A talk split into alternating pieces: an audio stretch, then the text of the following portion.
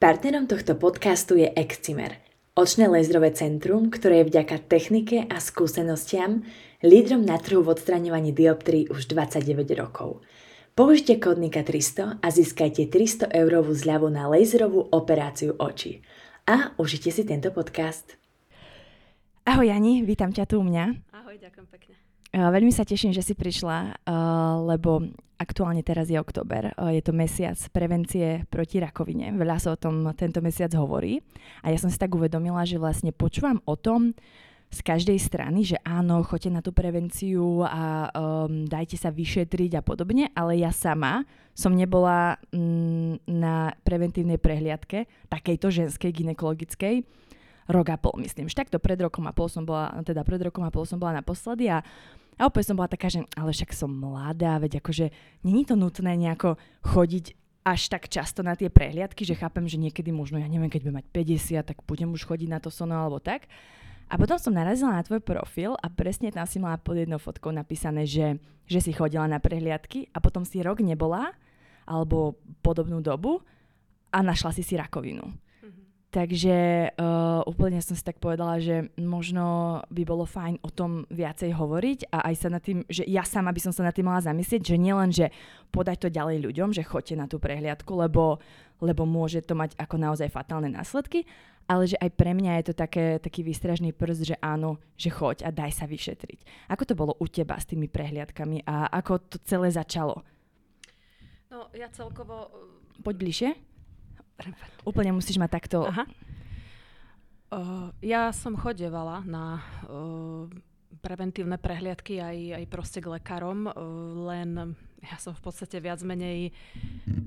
Môžeš to takto dať? Takto, aby si to mala pred ústami. Že kľudne si to daj akože k sebe takto. Aha, počkaj. Lebo ja by som pot- potrebovala opretý chrbát. Mm-hmm. Pardon. Uh, Môže takto? Áno, áno. Takže ja som vlastne chodevala na, na preventívne prehliadky alebo k tým, tým nejakým lekárom podľa potreby, ale ja som vlastne riešila po narodení céry, ale v podstate aj predtým, ale najmä po, po, po narodení céry problémy s chrbtom, s platničkami.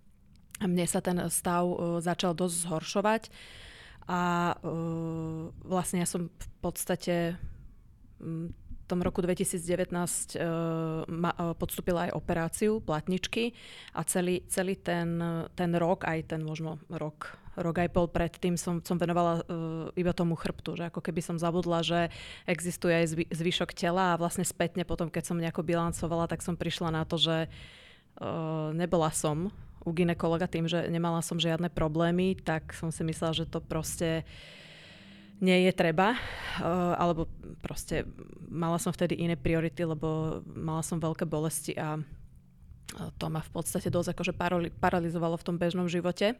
Takže riešila som to, čo ma ak- akutne nejakým spôsobom uh, vtedy trápilo. No a potom um, ani nie rok od tej operácie, bol ten lockdown a to bolo v máji 2020, uh, úplne náhodne pri tom, ako som si skúšala novú mikinu, ktorú som si kúpila. Tak na vlastne, narodeniny, nie? Áno, na narodeniny. Mm. Hej, to bolo pár dní po narodeninách, tak vlastne som, som, som natrafila pri tom skúšaní na hrčku na prsníku. Ale uh, spätne vlastne som si uvedomila, že už pár mesiacov predtým, uh, myslím, že niekedy v januári, úplne začiatkom januára, mám pocit, že sme boli na lyžovačke, kde som videla v kúpeľni, keď som sa uh, pozerala, tam bolo úplne iné svetlo, jak mám doma, tak z hora tam svietilo. Videla som, že mám na prsníku nejako, nejaké zvláštne miesto, nejaké na, pokožky, na pokožke zmeny. Uh, mám tam strie, ktoré v podstate sú ako kvázi jak jazva, hej, je tá stria, ona je tak ako do hĺbky do, do, do, do kože ide, ale, ale ja som ich mala ako keby tak vytlačené von, ale ako nejak som tomu nevenovala pozornosť, ja som proste vtedy nemala vedomosť o tom, že e, rakovina sa môže prejavovať aj takýmto spôsobom. A vlastne presne na tom mieste, m, presne na tom mieste som si potom našla aj tú hrčku. Ten, ten nádor vlastne následne, čo sa zistilo, že je. Takže uh, ja verím tomu, že toto som videla niekoľko mesiacov, 5 mesiacov, 4 mesiace predtým a pravdepodobne, keby som si robievala uh, tie samovyšetrenia, každý mesiac a vlastne poznala by som tie svoje prsia aj vizuálne, ak vyzerajú a aj by som ich poznala pohmatom z tých samovyšetrení, tak ako určite by som si toto vedela všimnúť oveľa skôr a to už sa potom bavíme fakt o nejakej dobe, že pol roka, niekoľko mesiacov, čo je absolútne proste v týchto onkologických ochorení pri niektorých druhoch nádorov môže byť naozaj absolútne významný čas na to, že medzi tým sa proste šíri tá choroba. Uh-huh. A vlastne mňa by zaujímalo, že keď uh, nejaká žena to uh, nerobí, že nerobí tieto samovyšetrenia a chcela by začať, tak ako vlastne vie, že ten stav jej prs, ktoré momentálne má, že sú akože zdravé, že tam nič nie je, že čo je také to, že by si mala všimnúť, že napríklad dobre spravím si to vyšetrenie podľa toho, čo som našla nejaký návod, ale ako viem, že som to zvládla a že nič tam nemám. Ako ono sa odporúča asi ísť e, na normálne ku ginekologovi, e, na nejakú preventívnu prehliadku, ako Najrozšírenejšia tá rakovina prsníka, ja samozrejme nie som odborník, ale približne za tých 2,5 roka nejaké dáta, dáta sa okolo mňa obtreli, takže sa vyskytuje, dajme tomu, v tom 50. 60. roku života, hej. Ale samozrejme môže to byť aj skôr. Ja bohužiaľ poznám veľmi veľa žien okolo 30 ktoré to majú a dokonca 18 aj 20, o 23 ročnej kočke viem, hej, takže mm, nespoliehala by som sa tam veľmi na ten vek. A vlastne ja by som ako predpokladala, že po nejakej 18 alebo proste v nejakom veku by bolo asi vhodné ísť e, na nejakú, alebo sa proste žena rozhodne ísť e, na tú preventívnu prehliadku, kde ginekolog e, urobí nejaké sono, po prípade po 40 sa robí mamo on, ako e, niektorí ginekologovia zvyknú aj palpačne vyšetriť, teda pohmatom, priamo tam vyšetria, ako keby oni urobia to samovyšetrenie prsníkov a vlastne na základe toho viem, že to, ako ten môj prsník vyzerá a je to zdravé, Áno, tak že... by to malo byť a keď sa niečo zmení, tak už tak viem, tam že je to iné ako predtým. Presne, presne tak. A potom vlastne doma by si ten človek mal uh, po tom vyšetrení, ako hovorím, dajme tomu v ten deň alebo tak, alebo v blízkej dobe, by si mal fakt, že pozrieť z každej strany ten prsník, bradavku, pod pazuchou, celú proste um, oblasť od hrudnej kosti cez kľúčnú kosť až teda pod tú pazuchu a vlastne urobiť si to samovyšetrenie a, a vlastne je strašne vysoký predpoklad, že fakt, že toto je ten zdravý prsník a sledovať si, či sa na ňom niečo mení. A v tom je vlastne celý ten ako keby trik, alebo ako to nazvať, tých samovyšetrení, že uh, keďže si to človek robí každý mesiac, tak je veľmi vysoká šanca, že tam tú zmenu uvidí. Mm-hmm. Čo sa dialo u teba potom, ako si uh, našla túto hrčku? Aký bol ďalší postup? Išla si s tým, potom ako si našla tú hrčku, už si sa išla akože informovať, išla si na nejaké vyšetrenie, alebo ešte nie? Potom, ako som si ju našla, hej, lebo to mi ako prvýkrát vlastne napadlo, že by to mohla byť rakovina ale nejak som to neriešila veľmi intenzívne, lebo mi to prišlo ako jedna z alternatív. Ja som si predstavovala, že to je nejaká uzlina zväčšená, mm. proste ne, neviem prečo. A asi preto, že som No nechceš sa... veriť tej najhoršej variante a hlavne ale to vôbec nepripúšťa. Že... Aj nie, že veriť, a, a, u mňa to bola aj taká, taká ľahkovážnosť, taká trošku aj naivita by som povedala. Ja som si fakt uh, uh, myslela, že sa ma to netýka. Takže um, vedela som, že to je jedna z alternatív. Objednala som sa na, na vyšetrenie a vlastne robil mi ten lekár aj sono a on mi vlastne hneď, hneď potom sone povedal, že je to, je to rakovina prsníka. Potom veľmi si nepamätám nejaké detaily, čo sa diali. Hneď ten deň, prvé vyšetrenie, no, hneď ti povedal, že hneď áno, je to priamo rakovina. potom, ja už som videla, keď mi robil to sono, že tam niečo není v poriadku, že z toho výrazu, i keď bol mal rúško, ale e, to, to proste, neviem, či e, každý, ale dajme tomu, že ja som to nejakým spôsobom vycítila, že tam že niečo, niečo sa deje. Za... Mhm. Hej, uh, uh, takže hneď, hneď mi to povedal, prešli sme do druhej miestnosti a si sadol a povedal mi, že teda mám rakovinu. A potom ako mňa, mňa tak vyplo, by som povedala, emocionálne. Ja, ja tak reagujem vlastne na takéto situácie, že keď je asi príliš e, veľký stres e, na mňa, tak e, ja sa ako keby odstrihnem nejak emocionálne, lebo inak by som to asi nezvládla. Takže on ma ešte potom poslal na, k ďalšiemu lekárovi, ktorý to vlastne potvrdil, že tiež mi robil sono. Potvrdil, že áno, že, že proste vyzerá to aj podľa neho na, na ten zhubný nádor a potom ma objednali na operáciu to bolo v priebehu týždňa aj pol, dvoch týždňov, to si presne už nepamätám. a tam mi uh, vyoperovali mi nádor, vyoperovali mi 8 uzlín uh, a sa čakalo potom na takú podrobnú histológiu a ja som to ešte stále tak brala, že ako chápala som, že mám rakovinu, ale ešte som stále bola podľa mňa v nejakom takom tom šokovom móde, alebo neviem, mm-hmm. jak to nazvať. A mm, keď došla tá histológia a tam bolo napísané, že vlastne 8 tých uzlín uh, zobrali a 6 uzlín z toho je pozitívnych. To znamená, že vlastne sa šírila a nádorové bunky sa proste našli už v uzlinách pod pazuchou. Tak to, akože to, to bol asi prvýkrát, čo som sa zložila. Lebo že si si to, uvedomila, že je to hej, vážne. Hej, lebo, lebo bolo mi tak nejak, ne, nevedela som ešte veľa o tom ochorení, ale bolo mi tak nejak jasné, že keď mám mať niečo v prse a mám to pod pazuchou, čo je, ja neviem, laicky 20 cm inde, tak to som si povedal, že to už asi nebude moc dobré. No a to vlastne podľa veľkosti nádoru väčšinou a podľa aj asi počtu tých pozitívnych úzlín e, sa robia také, také základné ako keby zaradenia vlastne na tie štádia, to, to znamenalo, že ja som bola v treťom štádiu. Zo štyroch, zo štyroch hej, no. A tam je nejaká šanca na vyliečenie iba nejakých 35%, nie? Áno, myslím, myslím že, hej, že tak nejak, tak nejak to hovoria tie štát, tá štatistika. Mm. Ako určite sa to, sa to znižuje. Určite uh, dáta hovoria o tom, že, že čím skôr sa na to príde, tak uh, tým tým je vyššia šanca na to vyliečenie. Samozrejme sú všelijaké prípady, keď sa to nemusí potvrdiť. Hej, bohužiaľ poznám aj prípady, keď si kočky, ktoré si aj e, robili samovyšetrenia a našli si už v úplne pokročilom štádiu, že našli si hrčku a už mali, dajme tomu, metastázy tak, ale, ale ako keď sa bavíme o, o, o dátach, o tom, čo štatisticky vychádza, tak, tak naozaj to, to, to je v podstate nenahraditeľné tá prevencia. Pamätáš sa na ten deň, keď uh, ti povedali, že máš teda rakovinu? Ako si sa cítila? Mm. Či ty si to úplne vytesnila, že si to vôbec ani nepamätáš? Keď si šla napríklad na to vyšetrenie, že keď čo som, ti keď išlo v hlave? Mm.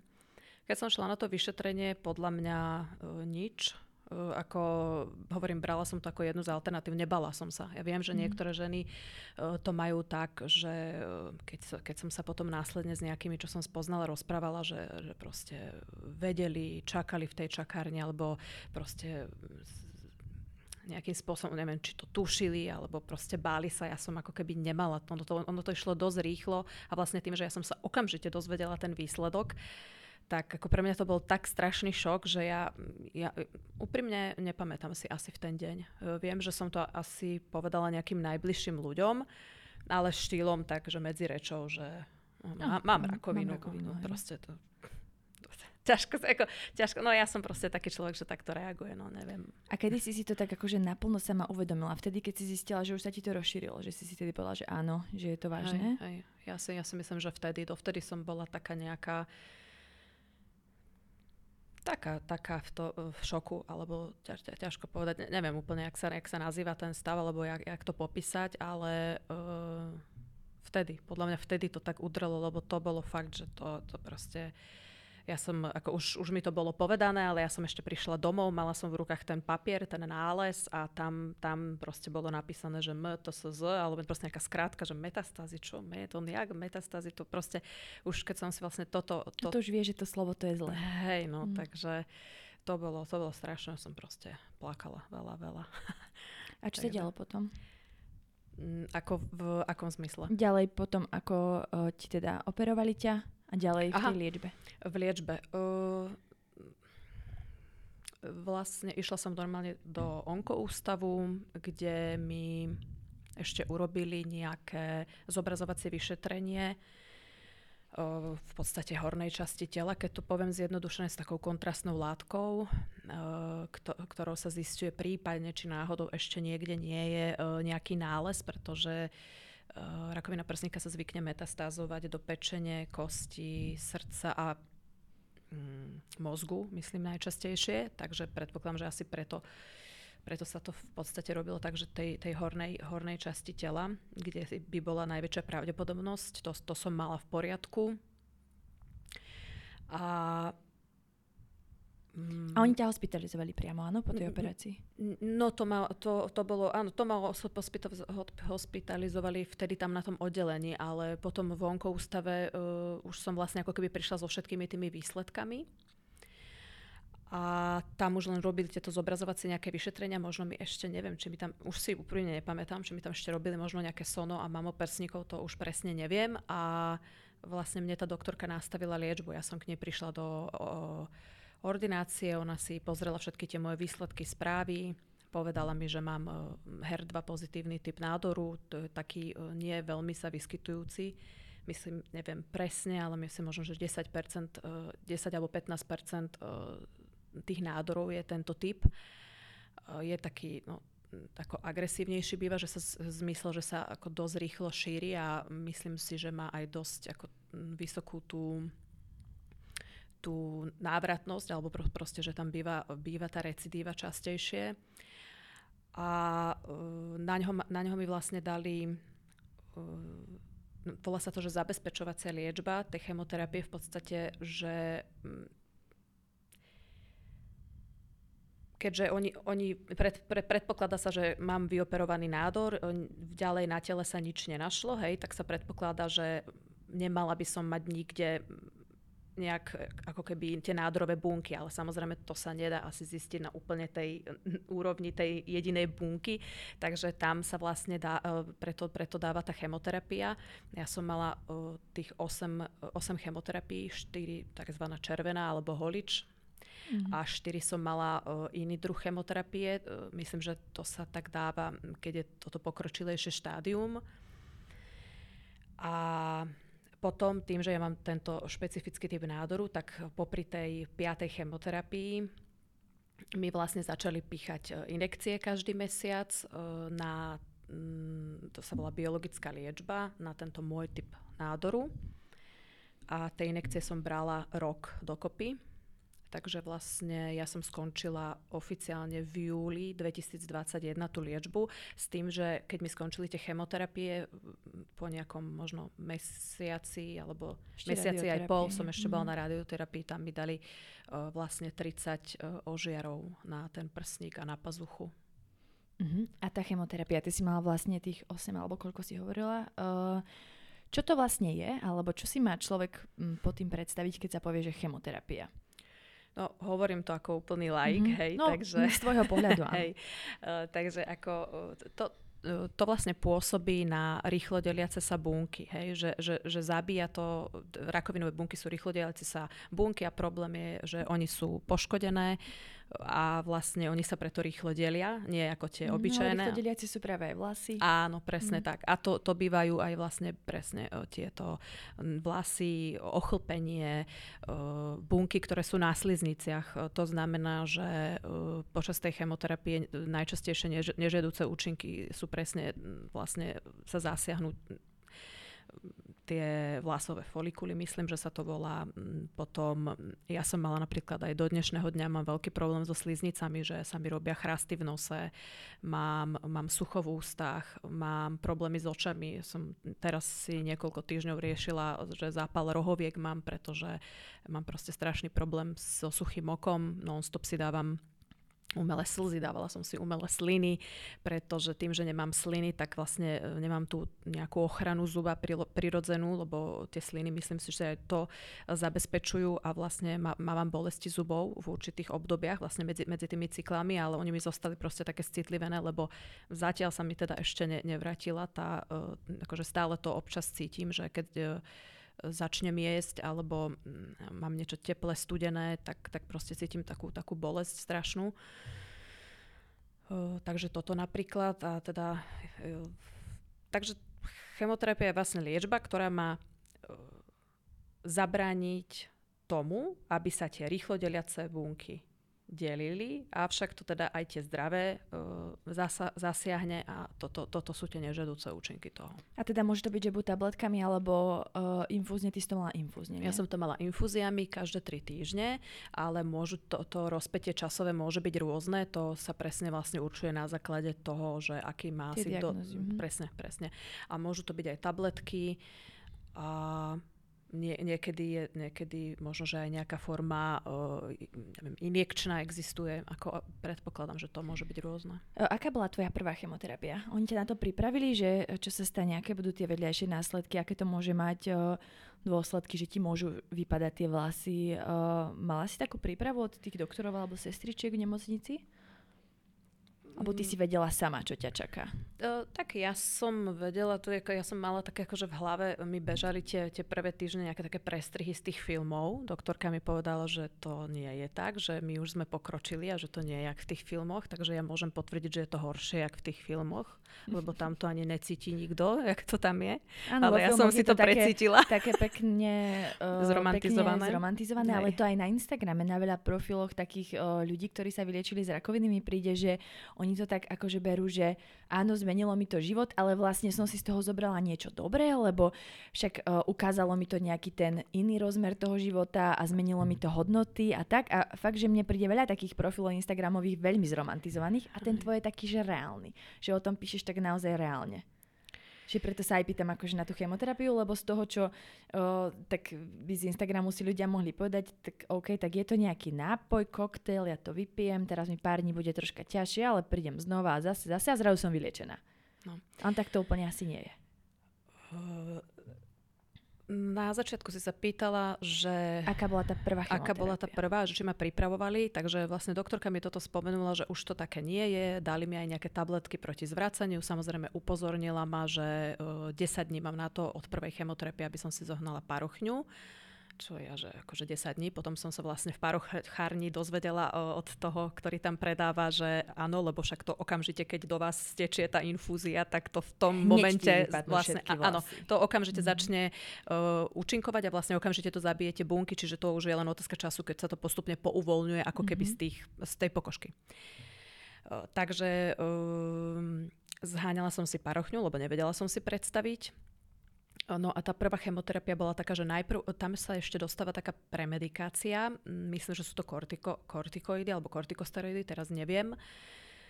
To znamená, že e, oni nejakým spôsobom majú potlačiť niektoré nežiadúce účinky, možno, že ako keby nejakú ako možnú alergickú reakciu na tú, ale to, to hovorím len to tak, myslím si, že to tak nejak funguje, takže toto zase nechcem nejak zavádzať. A um, napríklad ja mám pocit, že práve z tých kortikosteroidov som bola taká, že ja som bola ako keby chvíľku taká nabudená, taká, že neviem to vysvetliť, taká, že paradoxne ako trošku plná energia, alebo ne, také niečo. Potom po, popri tom som mala také, že jemné točenie hlavy a také, že prišla som domov, chcela som sa najesť. Tak som sa ako k- kvázi, dajme tomu, že pomerne dobre cítila nejaký čas, neviem, hodinu, dve alebo tak. A keď mi to, keď mi postupne ako keby začalo to, začalo to sa vyplavovať, tak mm, bolo to, bolo to že, za, že mi bolo, že som mala nevoľnosti. Uh, nebolo to, že som ani raz som nevracala, ale mala som možno jeden alebo dva momenty také, že utekala som na vecko, že som bola presvedčená. Pocit, už tuto tie sliny mm. sa mi hromadili a tak ale teda nedošlo k tomu.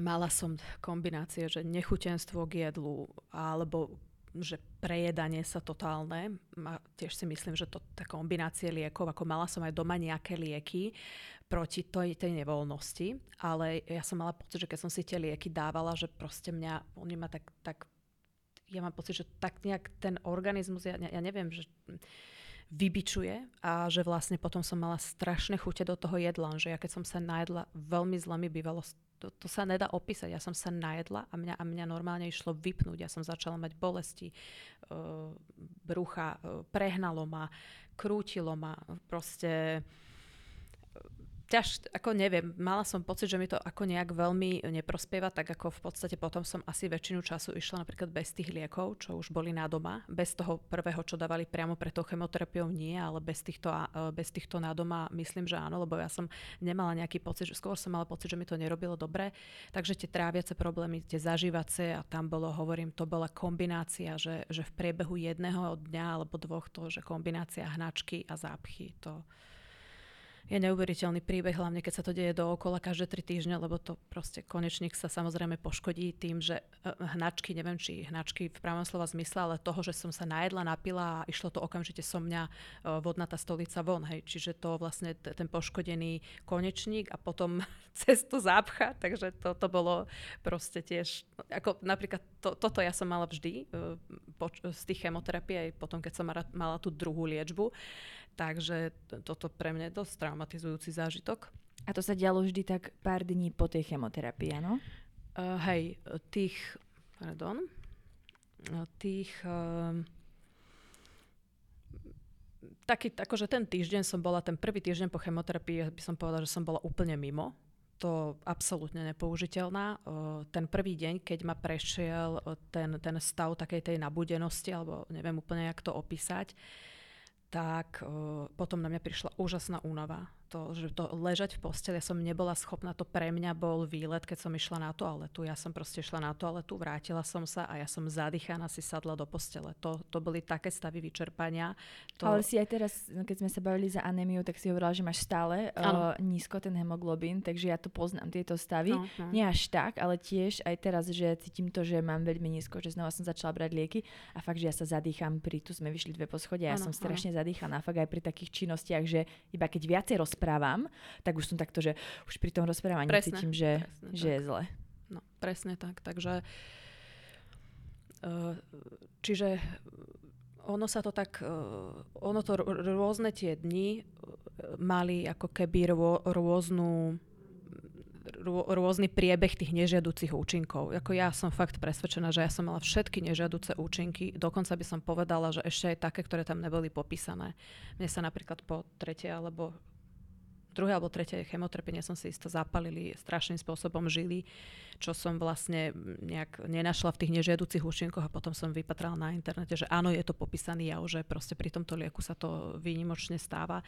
Takže mne potom museli e, zaviesť taký žilový prístup do, do ruky, ktorý je, bol vyvedený priamo do srdca a cez neho mi podávali, lebo to, to ja som mala uh, proste začervenané, bolestivé žily. To bolo, jak keby som ich mala, ja neviem, priškvarené k pokožke a vlastne každý pohyb ruky ma neskutočne, neskutočne bolel.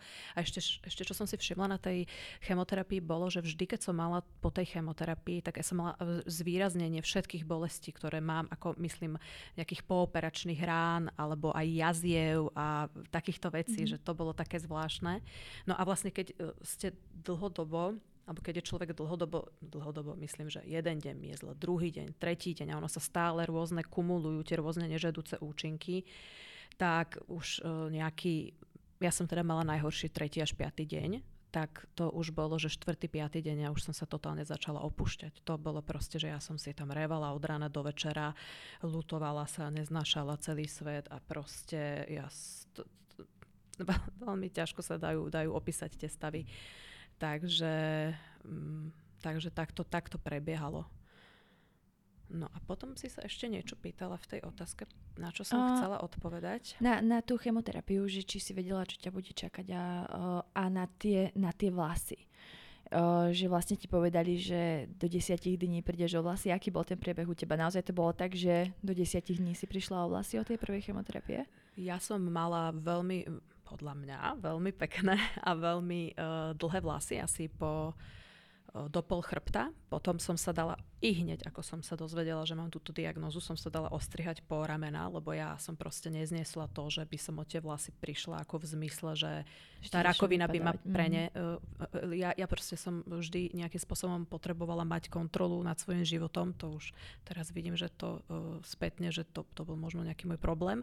Ale uh, to bol vlastne spôsob, ako, ako, ako sa s tým vysporiadavať, že, že ja som robila niektoré veci, ktorými som mala pocit, že získavam tú kontrolu aspoň nad niečím. Tak to bolo to ostrihanie vlasov a vlastne naozaj to bolo tak, že dva týždne po tej chemoterapii som si umila vlasy a ja som mala pocit, že mám to sa nedá opísať, ale že mám vlastne ako keby viac tých vlasov na tej ruke. Ja som aj posielala o, kamoške o, správu, ono, že ale toto mne bežne vypadne, keď sa doma češem ja, že tebe, hej, ale mne nie.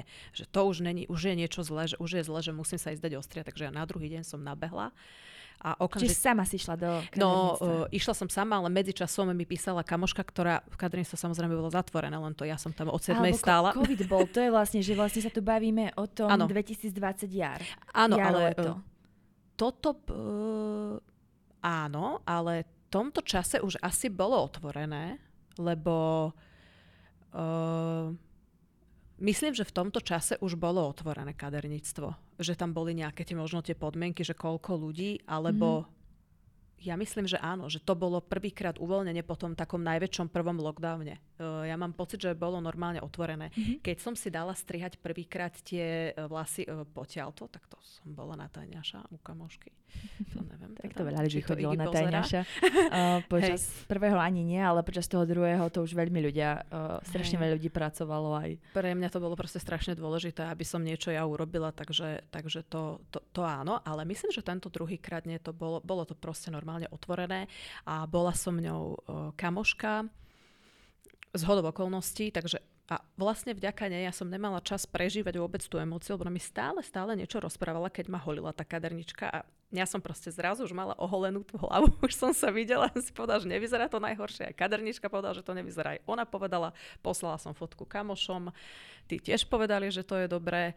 A ona, že poď ideme pozrieť nejaké šatky alebo šiltovky alebo tak. A ja, že dobre, ale že nemám si dať tú parochňu. Že no, však poď, si šiltovku. A vlastne už keď som bola, išla som niekde do nejakého nákupného centra, tam som, jak som si skúšala tie šiltovky, išla okolo mňa nejaká predavačka, to si pamätám, ona, že ježiš, jak dobre vyzerám, že, že proste bola taká prekvapená ma pochválila a proste ako som celý deň dostávala tú spätnú väzbu pozitívnu, tak uh, ono to tak vlastne postupne prišlo, že som si povedala, že tak keď som vydržala jeden deň, tak možno, že aj druhý deň, ďalší deň, ďalší deň a potom som si hovorila v nejakom momente, že či to je v pohode, keď vlastne chodím bez tej parochne a e, pritom ja som mala absolútny strach, až panický. Ja som si nevedela predstaviť, že od tej kaderničky len domov pôjdem. Tá kadernička je e, kvázi v dome a e, ja som si nevedela predstaviť, že výjdem výťahom bez, bez, bez nejakej parochne alebo bez vlasov, ale ono vlastne tým, že postupne som si na to zvykala, že som skúšala to ako keby po malých krôčkoch, alebo neviem, ako by som to lepšie definovala, tak, tak ja som ako keby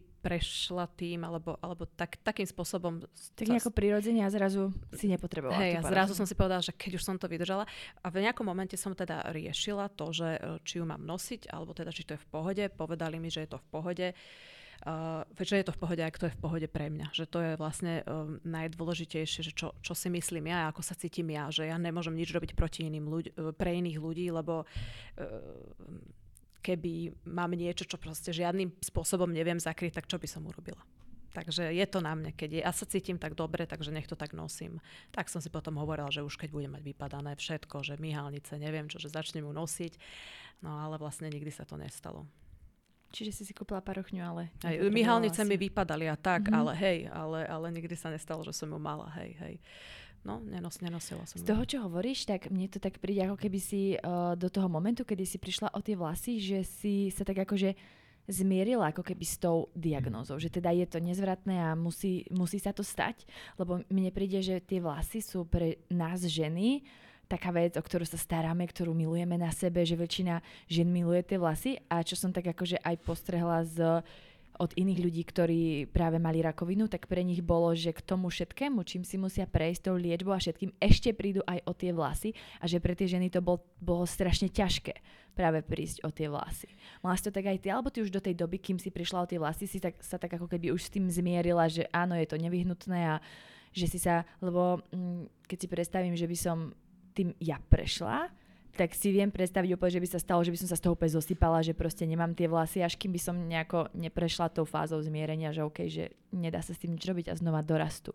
Len je tam ten dlhý časový úsek, kým ich teda nemáš vlastne. Ako si to ty prežívala? No, ja som sa do dnešného dňa nezmerila s tým, že mám rakovinu, takže to, to by som asi klamala, keby som to tvrdila.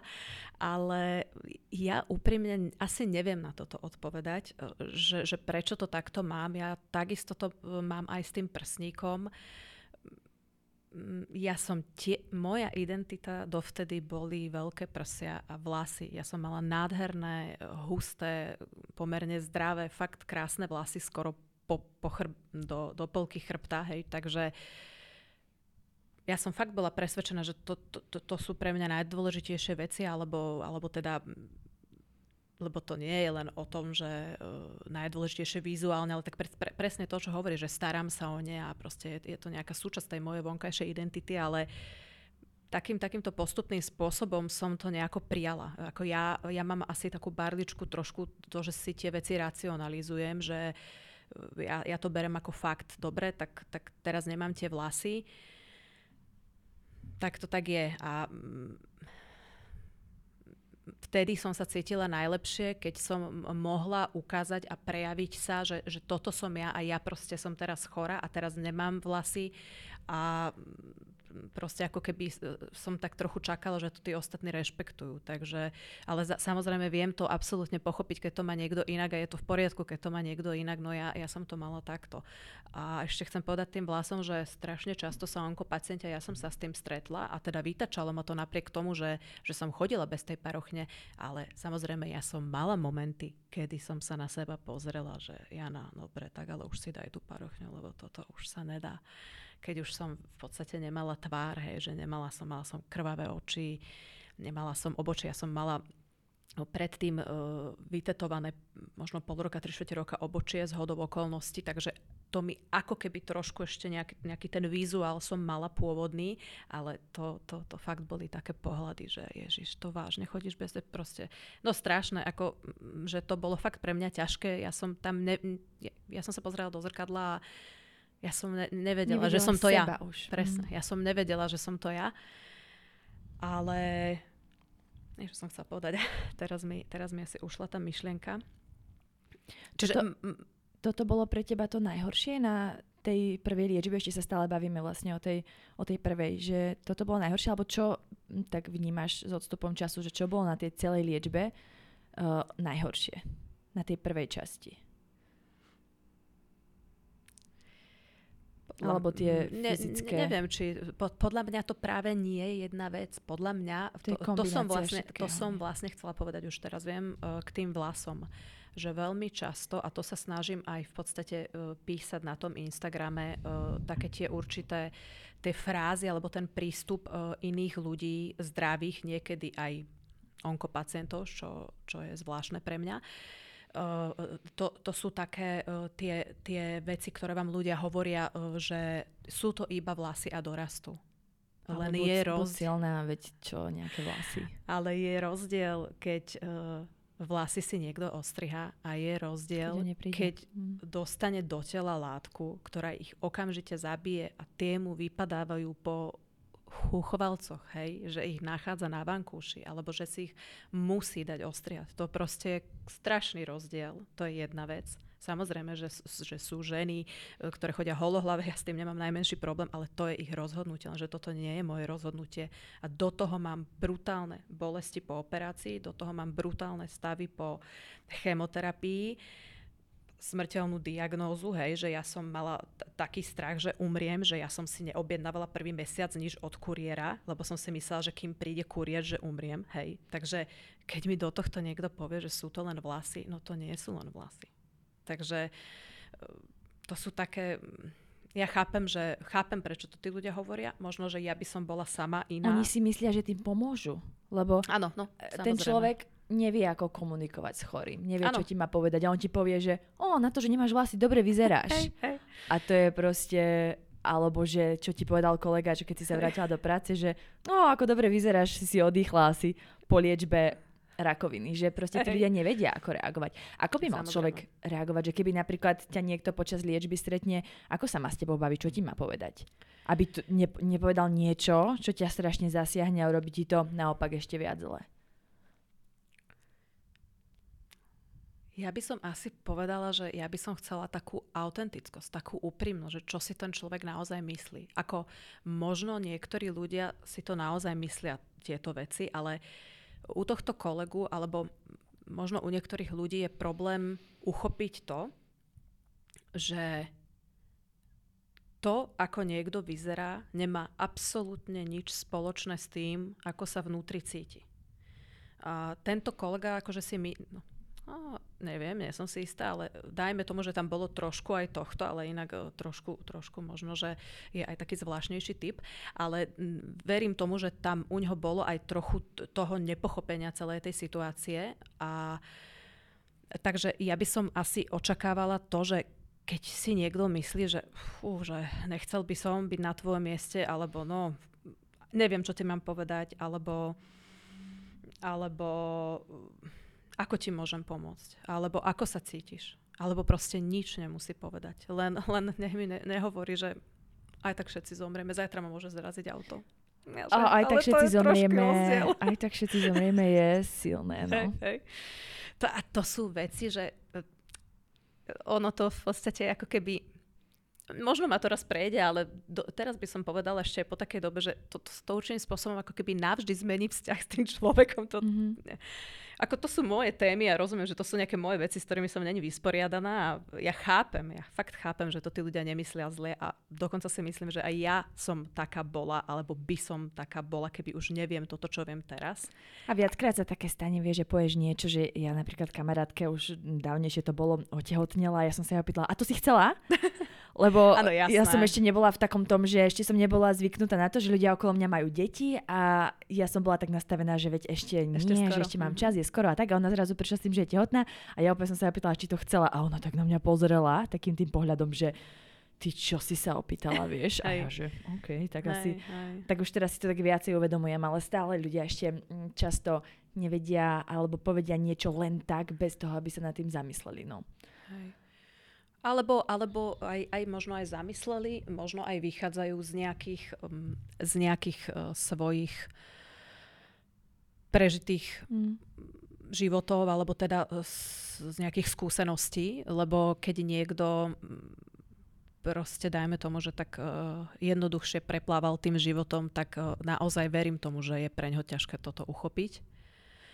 Takže toto, toto je teda aj jedna z vecí, o ktorých, o ktorých e, kvázi píšem a snažím sa mm, ako keby ukázať, že on niečo povie, ale čo to so mnou robí. Že, že, že, že, že vlastne čo ja pri tom cítim, ako sa cítim, a teda myslím si, že aj ponúkam e, tam nejaké, nejaké, nejaké formy alebo možnosti, že ako sa to dá urobiť inak. A naozaj pre mňa asi úplne najviac je to, že, že keď sa niekto správa tak ako kvázi predtým, a môžem, môžem, môžem sa mu posťažovať, môžem si s ním poplakať, môžem sa s ním zasmiať. Ako naozaj proste ja som zažila situáciu, že proste bolo mi povedané, že ja, ja neviem, čo ti mám povedať a môžeš, môžeš revať, že ja ne, neviem pre teba momentálne nič viac urobiť. A tak som revala a mne to proste to strašne pomohlo. Mm-hmm. Takže to ma, to, ma, to ma s tým človekom uh, zbližuje, že mi dovolí s ním zdieľať tie moje pocity. Ale keď mi to nedovolí, pretože to, čo vo mne vyvolávajú tieto frázy a uh, tento spôsob komunikácie je, je to, že to ako keby ututláva a um, bagatelizuje, je to slovo, mm-hmm. tie, tie moje pocity, to moje prežívanie, že ja prežívam jedno z najťažších období v živote a niekto to všetci raz no, umrieme. Všetci umrieme, alebo však veď snáď sa vyliečíš.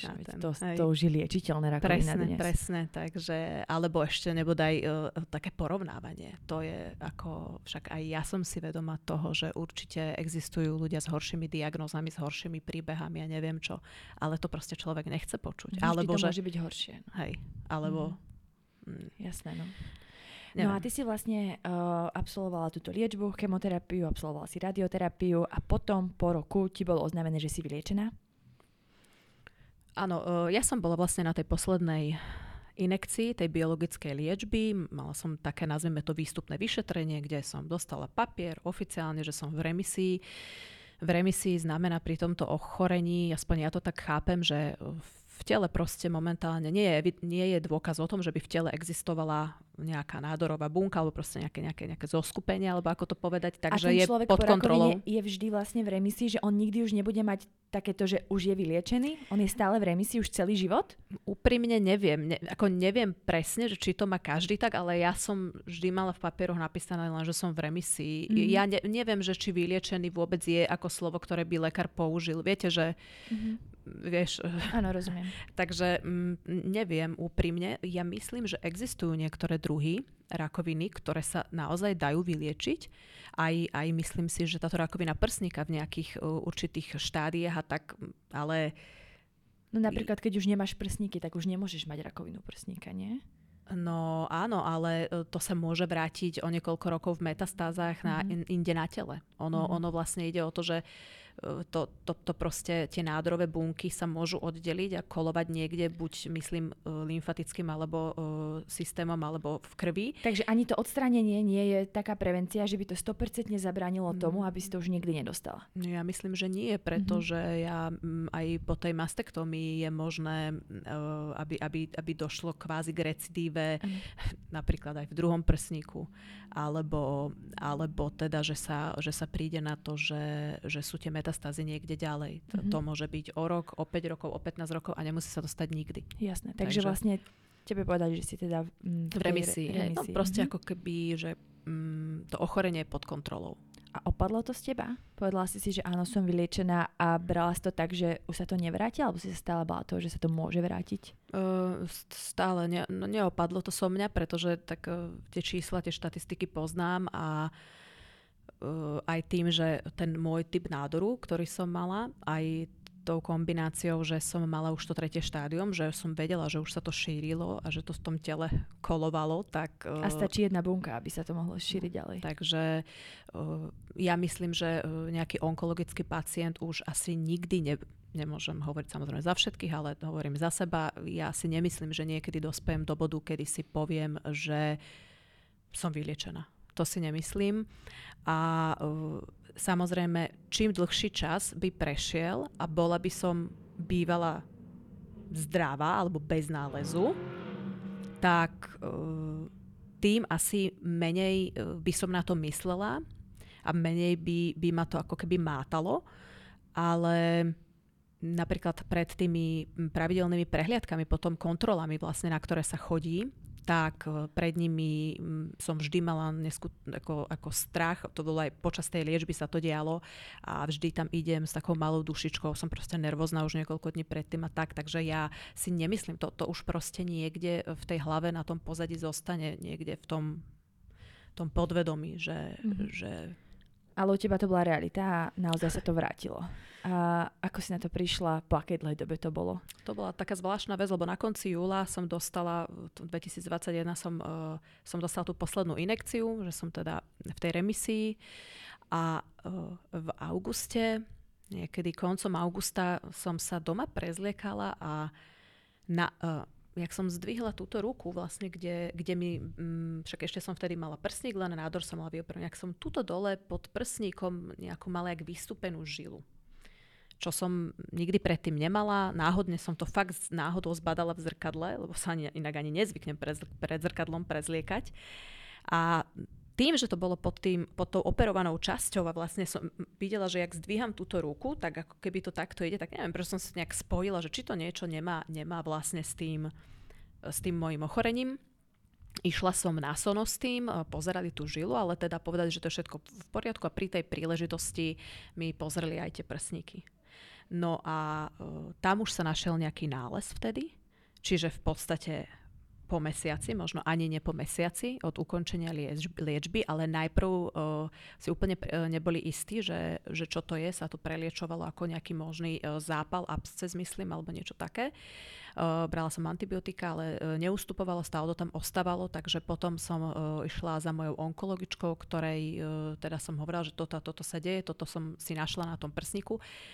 A ešte chcem povedať, že ja som si už samozrejme potom začala robievať tie samovyšetrenia. Ale tak keď sa má robiť raz za mesiac, to si veľmi nestihla. No, no ale paradox je to, že ja som si to začiatkom toho mesiaca robievala, robila a ja keď, som, keď sa začnem dotýkať prsníka, tak samozrejme tá bradavka, e, respektíve ten dvorec na tej bradavke, on sa tak stiahne, tak zvraští, hej. Mm-hmm. A mne sa zdalo, že som tam niečo zacítila. Ale keď som sa pozrela do zrkadla, tak vlastne presne na tom mieste bola tá zvraštená koža tej, toho dvorca, tak som si povedala, že Aha, že však jasné, však to je dvorec, že to sa mi len zdalo. Áno, a to je presne, že si tak povieš, dobre, to už si asi namýšľam, lebo Hej. keď sa bavíme ako na túto tému, tak pred rokom uh, aj môj brat mal diagnostikovanú rakovinu, tiež vlastne mal rok uh, liečbu a vlastne po roku už presne potom, ako sa akože vyliečil, tak uh, sme boli na, uh, mal narodeniny a sedeli sme vlastne na národkách a sme sa tak rozprávali a bola som s maminou a ona mi hovorí, že teda, že má taký pocit, že, lebo jemu, on to mal na rebre, mu odstránili rebro a, a vlastne on má 18 rokov, teda 17 mm-hmm. mal, keď mu to diagnostikovali a a prišiel s tým, mamina prišla s tým, že teda, že má pocit, že sa mu to vrátilo, lebo že on cíti nejaké niečo, čo predtým, že má pocit, že, mu tak, že on cítil také ako keby žblnkotanie tam alebo niečo Aha. také že zrazu to cíti znova. A, a hovorila mi, že on mal akurát narodky a že povedal, že nechce ani žiadne darčeky, lebo že sa bojí toho, že sa mu to vrátilo, lebo že on to cíti a si to tak akože nejako um, v hlave vyvodil, že možno tomu znova môže byť tá rakovina, Jasne. že sa mu to mohlo vrátiť. Ale nakoniec to nebolo ono, že uh, bol potom na prehliadkách, bol na magnetické rezonancii, myslím, alebo na CT a zistili, že to nič nie je, že to asi len, lebo tak keď rok, alebo rok sa lieči z niečoho a na nič iné nemyslíš proste celé uh, dni hej. a potom zrazu ti povedia, že si sa vyliečila a zrazu niečo vidíš alebo tak, tak jasné, že hneď prvá vec, čo ti napadne, je, no, že je to určite ono to je tak, že to je presne aj, aj ja to tak mám. Každé pichnutie v chrbte, každá bolesť chrbta, alebo nohy, alebo hlavy, tak e, človek si predstavuje, že bože, to môže byť aj, aj návrat, hej. Takže mm-hmm. ja tomu úplne rozumiem. To, a toto je, myslím, že toto je niečo, čo asi zostane každému tomu onkopacientovi. Takže... Mm. A ty si to vlastne vtedy pozrela? Povedala si že OK, že je to nejaké iné, ale neriešila si to? Neriešila, lebo vlastne nahmatala som to, ale keď som to videla v tom zrkadle, tak bolo to, to presne mm. pod, tou, pod tou pokožkou. Takže e, nejak mi to, nejak som to proste vytesnala, alebo neviem, jak to povedať. Ale keď už e, na to aj to sonomy robili a išli cez to miesto, tak e, vedela som, že to je to miesto. Už potom samozrejme som si to vedela spojiť. Ale tak minimálne už si môžem povedať, že aspoň som tentokrát zareagovala na to, že to telo, že sa tam niečo dialo, že tá žila vystúpila. To je inak taká zvláštnosť tou žilou, pretože vlastne ona mi asi na dva týždne takto vystúpila, potom mi zmizla. Nikto do dnešného dňa mi vlastne nepovedal, čo to bolo, len mi povedali, že nie je to ako niečo, čo by bolo nejaké, e, čo by malo podozrenie, že, že je to onkologické alebo tak. A ja som aj ukazovala fotografiu aj mojej onkologičke a tá tiež povedala, že sa s tým nejako nestretla, takže no, ja, aspoň tá ja neviem, či to bola že áno, info, áno, nejaké znamenie, na, áno, že, že či to choď. bola informácia, že sa tam niečo mm-hmm. deje, je to také zvláštne, ale vlastne na základe toho sa všetko toto začalo diať. No a keď som už bola u, u radiologa, ktorý mi robil sono tam v tom onkoústave, tak on mi hovorí, že no ale toto vyzerá na recidívu. Pán doktor, prosím vás, však Pán to... doktor. Ale ja, ja úplne proste, lebo vie, to, to, vieš, to je to, že to, to je taký šok. To, no nech sa nedá, uveriť, že mesiac po vyliečení ti niekto povie, že sa ti to vrátilo. A, ja, a, ja, a ja mu presne, to som mu presne argumentovala, že ale však ja som pred mesiacom ukončila liečbu, že ja viem. No a to už som vedela. A ešte na konci toho som, on, on behal, on išiel do, do druhej uh, miestnosti, potom sa vrátil. Uh, a takto behali, ja neviem, či si bol pozrieť predtým tie nálezy, proste či tam, či tam e, majú uložené tie obrázky alebo tak a e, ako vyzeralo, že on bol z toho zjavne rozrušený, že to tak e, tam skoro prišlo.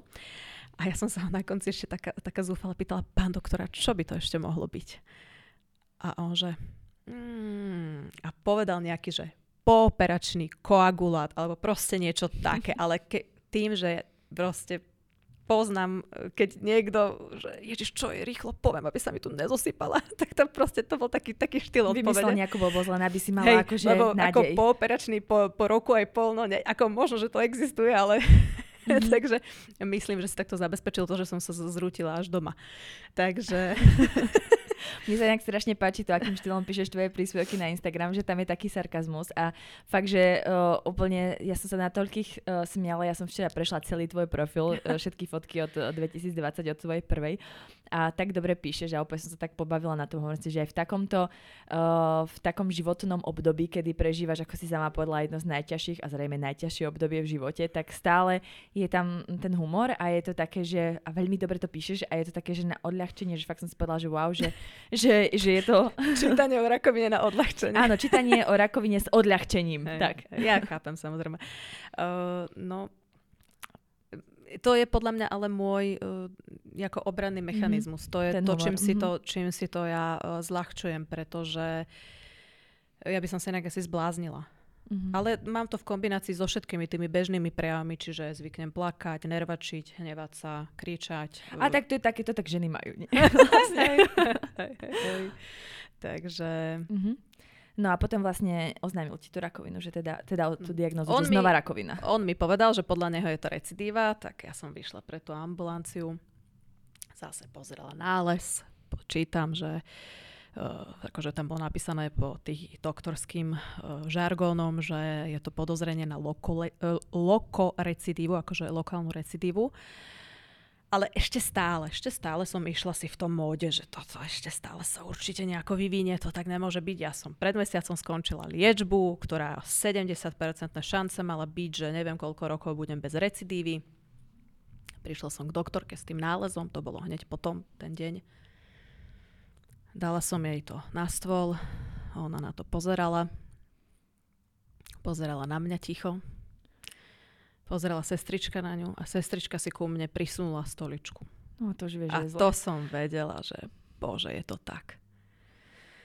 A teraz doktorka mi začala tiež, ale tiež som ako veľa nepamätám z toho rozhovoru, ale to, to, toto som vlastne vedela, že keď si, keď si prisunula tú stoličku, neviem, či to už niekto iný zažil, ale to proste, to sa nedá. Uh, to, je, to, je, to je jasné, že sa tam niečo deje a že, že to nebude dobrá správa Takže ona mi potom začala vysvetľovať. Pre, prepač, ale musím si to... Mm-hmm. Sa mi to šmíka. Šmíka sa mi to z vlasov. Takže ona mi asi hovorila, že nejaké sú nejaké možné postupy, že ešte treba ísť na nejaké možno zobrazovacie vyšetrenie, na biopsiu a na takéto veci. Bavili sme sa o tej eventualite, že mi zoberú prsník a tak a ja som povedala všetko, nech mi berú, že ja to proste nechcem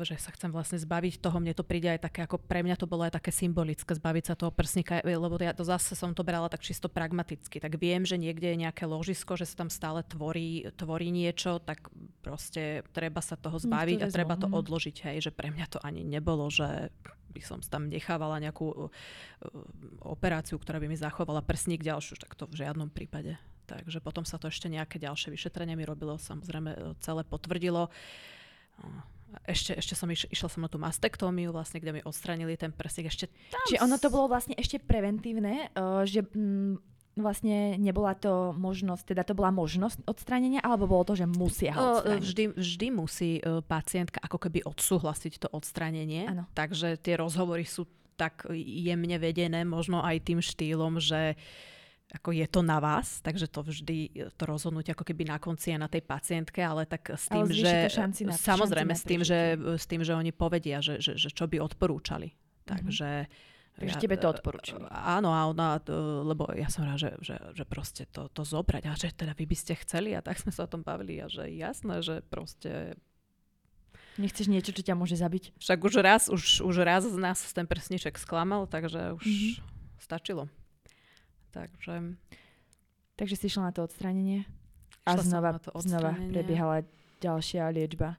Znova prebiehala ďalšia liečba. Mm, dostala som uh, na výnimku, tento liek je na výnimku, čo znamená, že uh, sa musí dať žiadosť poisťovne a tam akože dosť to som sa bála, pretože doktorka mi naznačila, že je možno, že mi neschvália tú liečbu. Je to nejaká drahá liečba, áno? Je to veľmi drahá liečba. E, liečba e, vlastne sa vypočítava, alebo ten, ten množstvo toho lieku, jak sa dáva aj chemoterapia, aj, aj tento liek, e, tak to sa vypočítava podľa plochy tela, čiže cez BMI a tak. A keďže ja som väčší jedinček, tak asi potrebujem aj viac vlastne toho lieku aby sa to dostalo tam všade, kde, kde, kam, kam, kam treba. A v mojom prípade tá jedna liečba, tá jedna, eh, ten, ten jed, jeden liek, alebo tá jedna dávka toho lieku, eh, to som mala tiež v infúziách každé 3 týždne, tak tá stojí 5000 eur. Mm. A mala som ich 14. 14. Takže mm. ono niekoľko krát, tuším 3 štvrte roka som to dokopy brala a vlastne niekoľkokrát počas tej liečby uh, tá onkologička znova a znova musela žiadať uh, tú poisťovňu. Ale ako a vždy ta, to schválili. Áno, áno, ale tam už som úprimne nemala potom, uh, prvýkrát som mala um, ako strach, že mi to neschvália, ale už keď... Um, keď už tá liečba začala, keď už mi to prvýkrát schválili, tak tam už som sa potom nebala, že by mi to neschválili. Neviem, možno, že bola taká šanca, ale to už mi prišlo také, že mm-hmm. to už musia proste schváliť.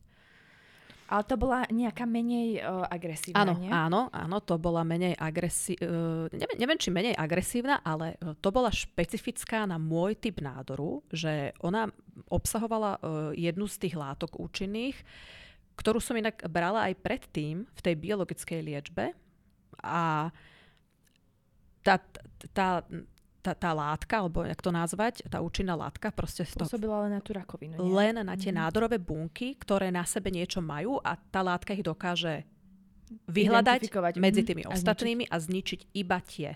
No, ona nie že len vyhľadá, ale ona tam prinesie ďalšiu látku, ktorá ešte dorazí tie bunky, ako keby znútra. Že to Áno, je také to je, úplne, to je že... ako taký ten cukor do, na mravce, že tie mravce si ten cukor chytia to je čo prirovnanie, ale chytia ten cukor, odnesú ho do mraveniska, nejaký otrávený a tam to zabije celé mravenisko áno, vnútri. Áno, akože mm. ja som si to veľmi, lebo to vyslovene tam aj ako keby tak bolo niekde popísané, že jedna látka, ktorá sa tam nachádza, je ako keby nositeľ a toto je tá zbraň, ktorú mm-hmm. tam mhm. donesú a to pôsobí v tej, v, tej, v tej bunke. Ale to je zase len môj nejaký ano. laický Čiže ty si výklad. nemala žiadne tie už vedľajšie účinky ako počas tej prvej liečby? Mala, ale nemala na tie rýchlo deliace sa bunky. Takže Čiže zo, zostali mi vlasy, zostalo mi ochlpenie, ale stále vlastne pretrvávali tie problémy so zažívaním. Teraz som nemávala, že ma prehnalo, ale mala som len zápchu, to, že ja som dostala chemoterapiu.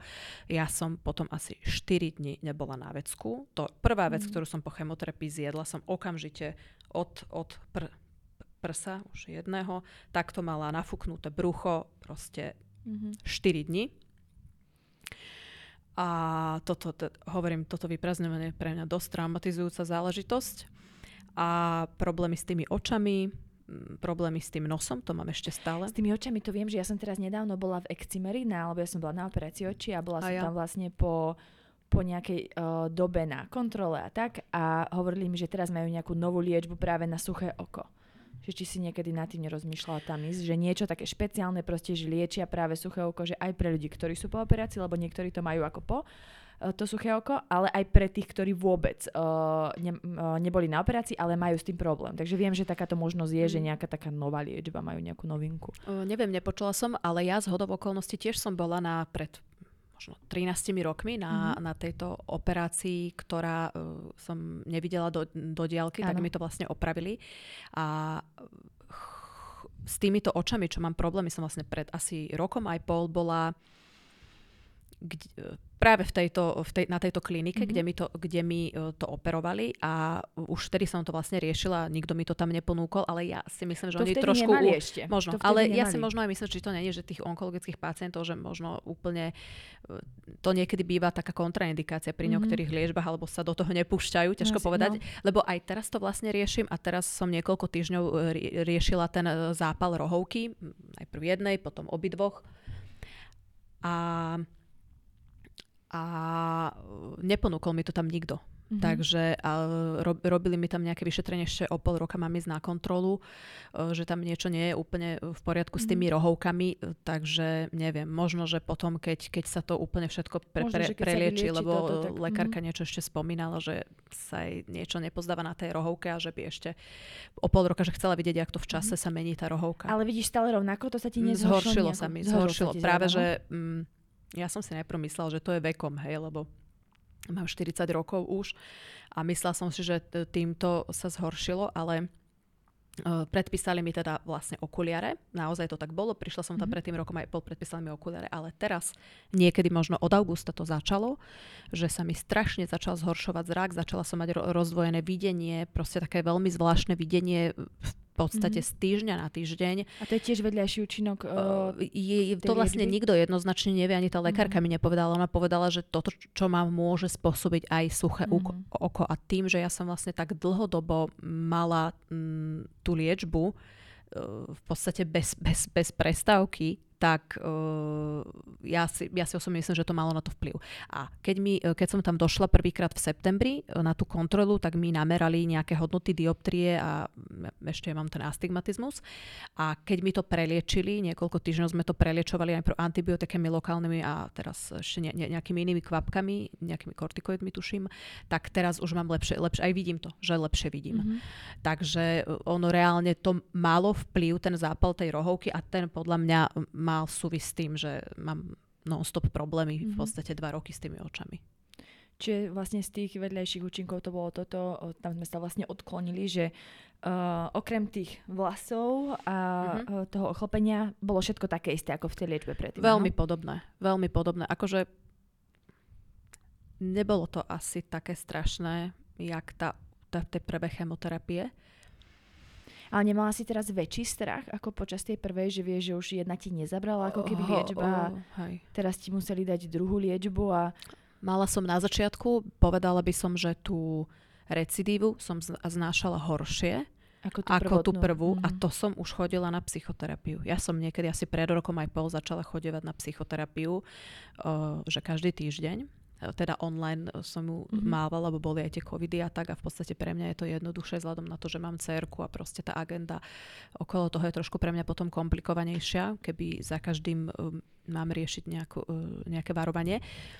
A keď už si predstavím, že jak mi bolo s tou každotýždeňová, dokonca na vyžiadanie som sa niekedy aj počas týždňa, že pani, pani doktorka, no ona je pani doktorka, ona je psychiatrička, ale zároveň mm-hmm. aj psycho, psychoterapie robí, že ja, ja, ja už nevládzem, ja, niečo zle sa stane, musí, musíme, musíme sa vidieť.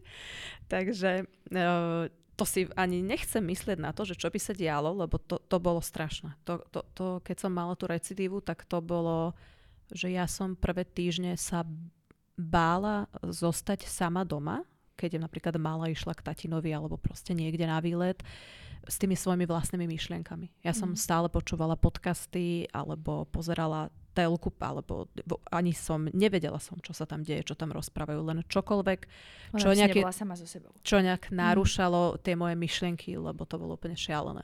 Takže to bolo, to bolo pre mňa asi, asi oveľa ťažšie, mm, lebo mm. som si ako začala uvedomovať tú, že toto už asi není dobré znamenie. Ale dostala som sa do nejakej fázy, to som teraz spätne pár mesiacov prišla na to, že som prestala prestala som googliť, prestala som hľadať štatistiky a to som náhodne na to prišla, že som to prestala robiť, pretože som to v podstate stále robila. Mm. Takže ono asi, asi som sa dostala do štádia, že možno v úvodzovkách som to prijala. Ako nehovorím, že mi to je jedno že ma to v nejakých momentoch neparalizuje, ale... Mm, už sa to lepšie znáša. Uh, áno, je, ako keby som už pochopila a uh, prijala to, že ja to proste neviem ovplyvniť. Že neviem ovplyvniť, či budem mať recidívu vtedy, vtedy, alebo ju nebudem mať vôbec. A tým, že to neviem urobiť, a to je pre mňa to najťažšie vlastne, prijať to, že niečo neviem zmeniť v tom vlastnom živote, tak... tak Netrapiť sa tým, čo no, nevieš zmeniť. Mm. Takže. A tá liečba vlastne trvala ako dlho tá druhá? Začalo to tým, že operácia, odstránili ti ten mm. prsník, potom si mala tých 14 chemoterapií, potom znova radioterapie? Nie, radioterapiu som tentokrát mm-hmm. nemala. Mala som len uh, operáciu a operáciu a tých 14 cyklov chemoterapie a operáciu som mala úplne začiatkom októbra minulý, minulý rok. rok a v júli opäť som na konci júla skončila liečbu. Tohto roku? Áno. Takže... A oznámili ti teda, že... Tiež, že som v remisii. Si v remisii. Hej, to, to, mi, to bolo inak, eh, to bolo jak deja vu, fakt. Mm-hmm. Uh, to, presne tá doktorka, ona to, to má asi naučené, že čo mi aj znova mi ponúkla, že môže mi znak do a tak. Mne to prišlo až taká komická, že to je fakt, že presne po roku. Že presne proste. po roku, v tom istom čase to isté. No, no. Ale už v auguste to neprišlo. No, hej no. Čiže teraz neprišlo. vlastne si na tom ako? Teraz no som v remisii, sa to berie, že... A robíš si teda vyšetrenia, chodíš na nejaké prehliadky? Áno, v novembri idem na takú, na takú veľkú prehliadku, kde mi, ja chodievam aj na sono brucha, uh, asi kvôli nejakým tým, uh, tej možnosti, že by tam mohli byť metastázy na tej pečeni alebo tak, tak to sa tam asi preveruje, predpokladám a um, tam sa vtedy aj berie krv a tak, takže doktorka kontroluje, predpokladám, že nejaký krvný obraz, onkomarkery a takéto veci. Takže to mám, to mám v novembri. To je najbližšia prehliadka, ktorú budeme A ako kontrola. si na tom teraz, um, čo sa týka tvojho psychického stavu, ako sa cítiš? Cítiš strach, že by sa to mohlo znova vrátiť? Alebo už to tak berie, že dobre, tak nemyslíš na to, že tak keď sa to vráti, tak budeš sa liečiť ďalej? Teraz napríklad posledné dva týždne sa veľmi zle cítim, lebo mm, neviem, mávam nízky tlak a neviem uh, to ničomu nejak priradilo, predtým som to nemávala, ale beriem lieky na zníženie tlaku kvôli iným nejakým problémom so srdcom, ktoré nastali počas tej liečby, dôsledkom mm-hmm. tej liečby, lebo okrem iného samozrejme e, tá liečba je uh, toxická pre pečeň, uh, tento liek extrémne, ktorý som brala pre srdce, takže ja som každé 3 mesiace musela chodiť na sonu srdca a aj pečeň uh, som mala zlé výsledky, takže aj lieky mm-hmm. na mhm. pečeň som brala, to je tiež jeden z nežiaducich účinkov. A vlastne vtedy mi lekárka nastavila lieky na znižovanie tlaku a neviem, že či sa mohlo stať, že sa mi ten tlak ustalil a vlastne až príliš znižovaný, mm-hmm. takže na budúci týždeň idem uh, na kontrolu. Takže uh, teraz konkrétne tieto posledné dva týždne sa cítim dosť zle, že... Abs- uh, Pri, pripisuješ to tak nejako v myšlienkach k tomu, že by to zase mohlo mať súvislosť s niečím? akože jasné, napadne mi to. Mm-hmm. Napadne mi to, ale ako nie je to pre mňa, že ma to paralizuje. Ja si myslím, ako keby v tom, to sú také tie momenty u mňa ako u onkopacienta, že sa striedajú uh, obdobia, kedy ma tá myšlienka paralizuje, že, že neviem fungovať v bežnom živote z nejakého z toho strachu, väčšinou keď to mám diagnostikované, alebo keď mám nejaké uh, naozaj uh, ťažké obdobia počas, počas tej liečby. A vlastne zvyšok obdobia je taký, že som s tou myšlienkou, žijem s tou myšlienkou, ale viem normálne fungovať. Mm-hmm. Takže teraz konkrétne tieto dva týždne sa cítim dosť, dosť tak zle a celkovo sa cítim strašne unavená. Ale to je, to je presne, ako sme sa bavili, myslím, o tej mhm. únave, čo si hovorila, že to zadýchávanie, to ja nemôžem robiť bežnú agendu, ja si nemôžem naplánovať dve veci. Ja si nemôžem naplánovať, že idem, ja neviem, s malou bicyklovať a idem na nákup, ja môžem urobiť len jednu vec. Že ja mm. nedokážem, ja, ja som ako keby stále vybitá baterka. A neviem, či sa to niekedy zmení, lebo zatiaľ som nebola tak dlho bez liečby, aby som to vedela. Takže toto to je veľmi inak obmedzujúce. Mm-hmm. Pretože... A keď si hovorila, že teda uh, o fungovaní v normálnom živote, počas tej liečby, napríklad u teba tá liečba trvala vyše dvoch rokov, ako, uh, keď prejdeme k takým praktickým veciam, ako sa dá fungovať v tom reálnom živote? A ty máš dceru a mala 4 roky, keď si ochorela. Ako si to zvládala aj po stránke toho, že si bola aj mama a mala si malé dieťa? Tak uh, ako bez pomoci rodiny by som to nezvládla, tým, že uh, vlastne ja s ňou žijem sama, hej, takže mm, po chemoterapii vždy som sa snažila aspoň na, na tých pár dní alebo na ten týždeň, aby išla k tatinovi, alebo proste každý, fakt každý pomáhal, kto mohol v rámci rodiny, moja sestra. Uh, mi tiež veľmi pomáhala, alebo teda aj moja mamina, keď ešte vládala, ona už, už teraz na tom nie je fyzicky moc dobre. Uh, svokra, ako mm, ne, by, by bývala po, teda. Pomoc rodiny, takže teda. Pomo, pomoc rodiny určite. Uh, to, to čo, mi, čo mi pomáhali s dieťaťom, pomoc mojich uh, blízkych uh, kamarátov a tak v zmysle toho dobíjania tých mhm. batérií, mm-hmm. i keď uh, vlastne počas tej počas tej korony to bolo dosť, dosť zle, lebo to podľa mňa veľkým, veľký vplyv malo na to, že som to tak zle znášala tak to ľudia znášali zle aj bez toho, aby mali rakovinu. Tak, takže takže e, to, to, mi poma- to mi ako pomáhalo. Ja som bola PN dosť dlho. Uh, rok som bola prvýkrát PN s tou prvou diagnózou, potom, sa, uh, potom som na 5 mesiacov išla do práce. Uh, normálne fyzicky. Tam, tam bol ten kolega, čo povedal, že si si dobre oddychla za ten rok. Neviem, či to bolo vtedy, alebo mm-hmm. kedy, alebo či to bolo už teraz počas tej, lebo ja som vlastne uh, chodievala aj potom do práce, keď bolo, bolo treba niečo neviem, podpísať, mm-hmm. alebo nejaký, nejaký uh, výkaz dať dovolenky, zaniesť, alebo ano. takéto veci. A uh, ja som vlastne 5 mesiacov pracovala medzi tými dvoma diagnózami a stala sa taká zvláštna vec, že legislatíva si úplne nerátala s Jankou, ktorá bude mať včasnú rakovinu a teda recidívu rakoviny.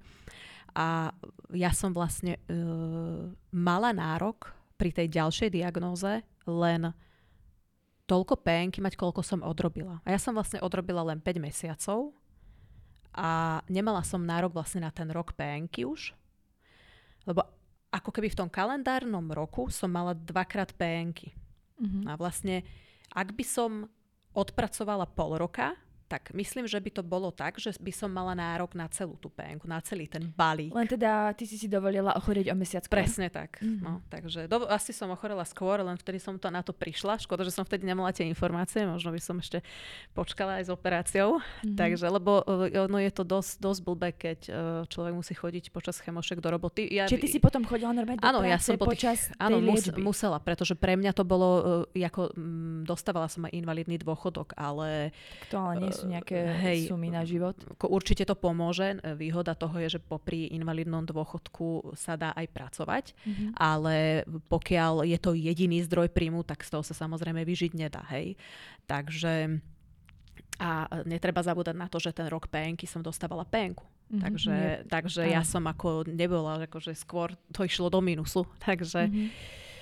Uh, ja som sa musela vrátiť proste do práce. Mne to vychádzalo, uh, ja som všetky alternatívy um, prelúskala. Radila som sa naozaj s kým som mohla. Aj uh, v sociálnej poisťovni uh, boli fakt veľmi ochotné tie uh, pani alebo slečny, ktoré tam pracovali a uh, zisťovali mi, čo sa dalo, ale naozaj mi najlepšie vychádzalo, že pre mňa najviac praktické vrátiť sa do tej práce a vlastne tým, že som ďalej pracovala, mi sa zarátavalo to obdobie do prípadnej ďalšej penky, keď to tak mám povedať. Mm-hmm. A, a dalo sa toho zvládnuť fyzicky? Ja som po, požiadala zamestnávateľa, aby mi m, umožnil o, pracovať z domu a skrátený úvezok. A to mm-hmm. mi umožnil. Takže v tomto, ako v tomto som to Čiže mala dala super. sa tvoja práca akože Áno, ja našťastie som to mala tak, ale o, ako po tých chemoškách to, to, to, som, to sa nedalo. Ja som ako sa snažila robiť, mm-hmm. ale o, aj som robila, hej, keby ma teda niekto z práce sledoval. ale bolo to také, že odpísala som na mail, uh, teda na mail úplne, že nejakú blbosť úplne inému človeku, že videla som, že robím tie chyby, že mm-hmm. nedokázala no, som sa sústrediť. Sa a toto je inak tiež, toto vlastne, vidíš, že sa o tom bavíme, uh, tento pro- problém s koncentráciou, udržať pozornosť, ale to je pamäťou. Tej, to je čisto len pri tej anémii. No. Že strašný problém mám aj ja práve s udržaním pozornosti. No, no. Proste koncentrácia. Pamäť. Ja mm. som si počas prvej chemoterapie nevedela spomenúť priezvisko mojej kamarátky. Tak mm. to mhm. je ako, pritom ja som mala dosť uh, veľmi dobrú pamäť. Takže to pre mňa bolo neuveriteľne frustrujúce, že ja som si musela zapísať, že ja som sa na druhý deň mala s niekým stretnúť s kamoškou, lebo ja som to bola schopná zabudnúť. To, mhm. to, bolo, to, to prišlo po nejakej piatej chemoterapii, aj prvý, aj druhý krát, po, približne po tej piatej. A to sa, to sa ťahalo až do konca a ono to potom, dajme tomu, ten, teraz už cítim, že už že sa to lepšie. Áno? Mm-hmm, mm-hmm. Až toto to je, je napríklad no, tiež sa... strašne obmedzujúce. Toto sa veľmi prejavovalo pri tej práci. Mm-hmm. Že som robila také tie chyby, ako keby z nepozornosti. Mm-hmm. Takže... A čo uh, partnerský život a sexuálny život počas uh, tejto liečby? Lebo keď vlastne si dva roky alebo dva a pol roka v takejto liečbe, tak toto vplýva na teba, tak to musí vplývať aj na ten partnerský život a tiež na ten sexuálny život. Ako sa to dá zvládnuť a ako to, ako, ako to na to vplývalo?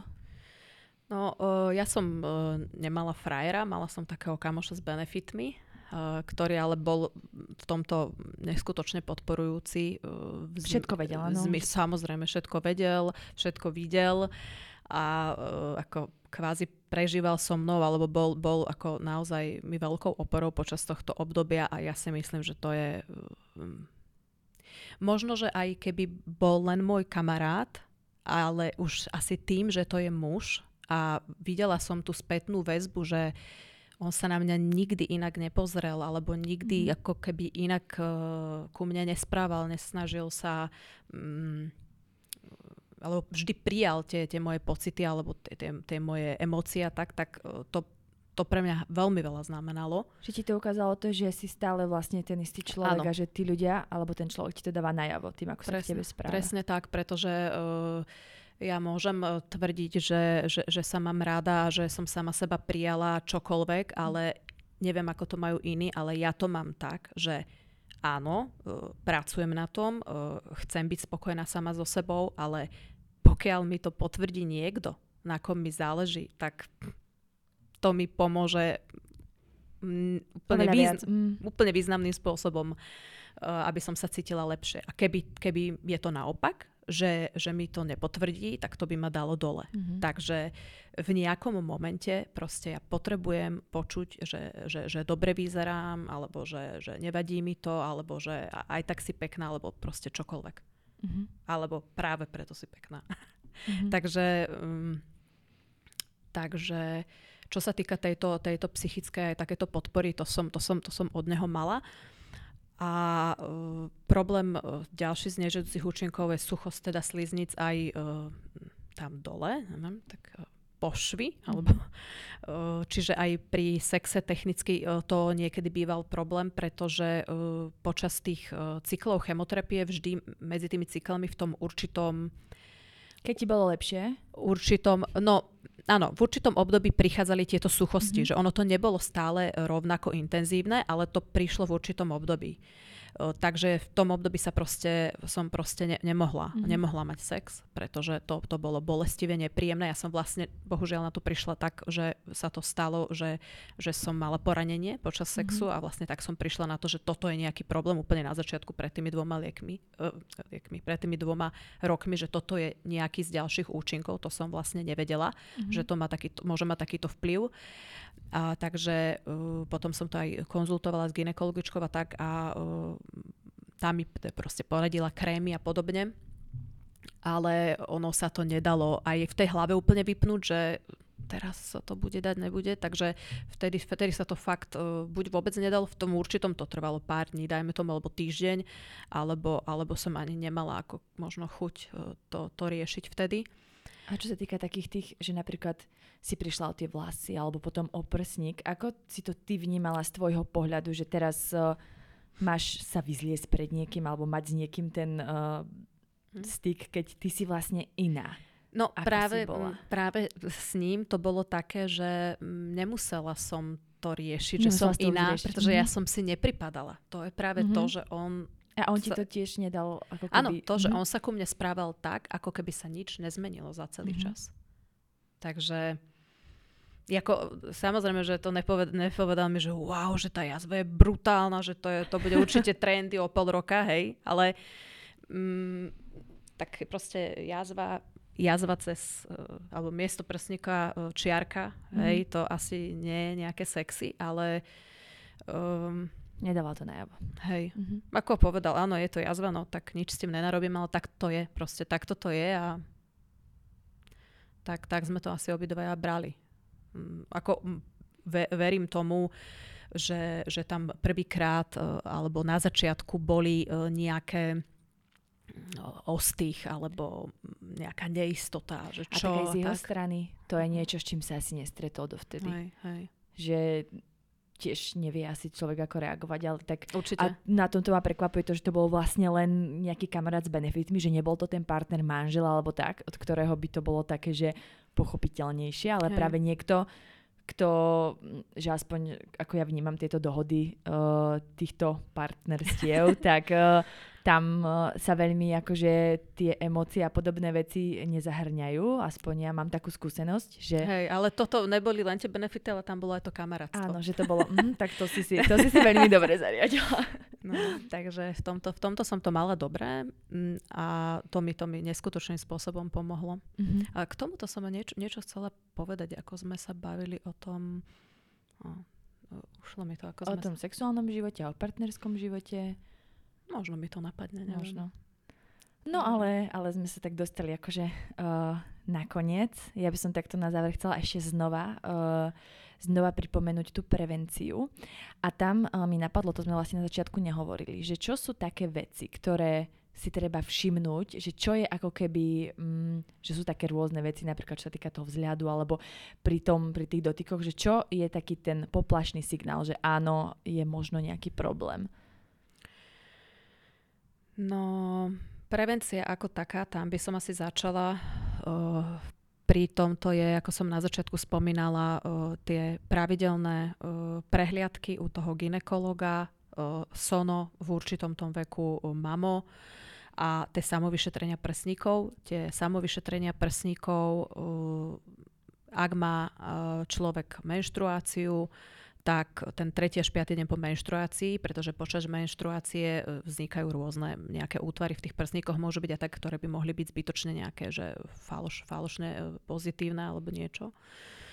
A e, pokiaľ, pokiaľ ten človek nemá menštruáciu, tak si vybrať proste nejaký jeden deň a vlastne tá pravidelnosť tam, tam, tam je to v tom, že tá pravidelnosť, že, že poznám si ten prsník, nahmatám si to takými krúživými pohybmi, troma prstami e, idem od zvonku, dajme tomu kruživým pohybom až úplne vnútri uh, a všímať si uh, nielen tým pohmatom, zistiť, uh, jaká je pokožka na dotyk, aká je tá taká hĺbšia štruktúra, až ideálne až zájsť niekde, úplne to zrovna ukazujem tam, kde nemám ten prsník, ale zájsť, zájsť až, až tak úplne hlboko. E, zistiť naozaj, že čo mám v tom prsníku, aby som tam vedel, vedel rozoznať tú zmenu. A potom je taká druhá e, časť toho vyšetrenia, e, to je tým pohľadom, čiže postaviť sa pred zrkadlo, horí, holí, pozrieť sa a bradavku stlačiť, či z nej niečo nevytieka na tom, či sú tam nejaké chrastičky. Tá, tá, tá Rakovina prsníka sa môže prejaviť rôznymi spôsobmi, nie len hrčkou vnútri, ale napríklad nejakým, niečím, že je to vystúpené, na pokožke nejaké zmeny, niečo ako, čo ako pomarančová koža, čo vyzerá ako celulitída, ktorá by na prsníku nemala byť. Ja som to mala ako, hovorím na tej pokožke, že mne sa tie strie mm-hmm. tak mhm. nejak zvláštne vypučili von, rôzne nejaké defekty na tej pokožke, dokonca to môže byť aj nejaká bolesť, začervenanie, možno nejaké pálenie, uh, neviem, ja mám ako na profile na Instagrame mám aj uložené vo výberoch. Ako urobiť to vyšetrenie. Aj ako urobiť vyšetrenie, aj je tam v popise, na čo sa zamerať. Je to takých 12 najčastejších, najčastejších vtiahnutá brádavka napríklad. Mm-hmm. To, to, to býva. A, a mám tam aj vlastne vo výberoch, že prevencia, kde, kde sú proste aj zhrnuté tie, tie najčastejšie príznaky, aké mi sa prejavuje. A teda ešte by som chcela povedať, že napriek tomu, že uh, tehotenstvo a dojčenie je jeden z faktorov, ktorý je kvázi prevencia proti rakovine prsníkov, uh, bohužiaľ v určitých, uh, určité percento sa zistí, alebo teda diagnostikuje aj, aj, aj počas kojenia, aj počas, teda v tomto období, aj počas tehotenstva, bohužiaľ. Takže Takže Nikto si nemôže byť nechráni. istý, ani muži, alebo teda osoby bez ohľadu na to, že ako sa identifikujú, proste týka sa to absolútne každého. Mm. Takže to je asi naozaj dôležité, že nemyslieť si, ter, ako nepolaviť v tej, v tej pozornosti, v tom to sledovať to svoje telo a chýtať, dotýkať sa ho a pozorovať ho pretože to je niečo, čo naozaj významne môže, môže pomôcť a až, až doslova zachrániť život. Mm, a nič to nestojí a no. trvá to pár minút. chvíľu. No. Mm. Takže... Ja, ja sa objednám, ja sa určite objednám. Ja už keď som si čítala v noci tvoje posty, tak som si opäť hovorila, že Bože, a ty si nešla tak dlho na prehliadku a veľa ľudí je takých, že si povie, oh, ja som mladá, na čo by som to riešila. Ale potom presne vidíš, koľko tých mladých Ej. ľudí to zanedbalo a prišli na to príliš neskoro. Tak. A inak toto sa dá aplikovať v podstate e, tieto, e, ten, tento proces a toho samovyšetrenia aj na semenníky. Mm-hmm. Takže to tiež, e, to je napríklad, myslím, že u mladších muž, mužov už od 35 a tiež aj mladší to môžu mať, takže tiež chytať si vajka a ditky. Presne tak, takže toto múdro na záver s týmto to môžeme uzavrieť. Tak ja ďakujem veľmi pekne, že si prišla. A ja ďakujem Držím veľmi ti veľmi pekne. palce. Ďakujem. A hlavne veľa zdravia. Nech, eh, nech už nikdy nezažiješ znova takéto, že tak sa vám to vrátilo a ideme sa znova liečiť. Dúfam. ďakujem veľmi pekne aj tebe všetko dobré.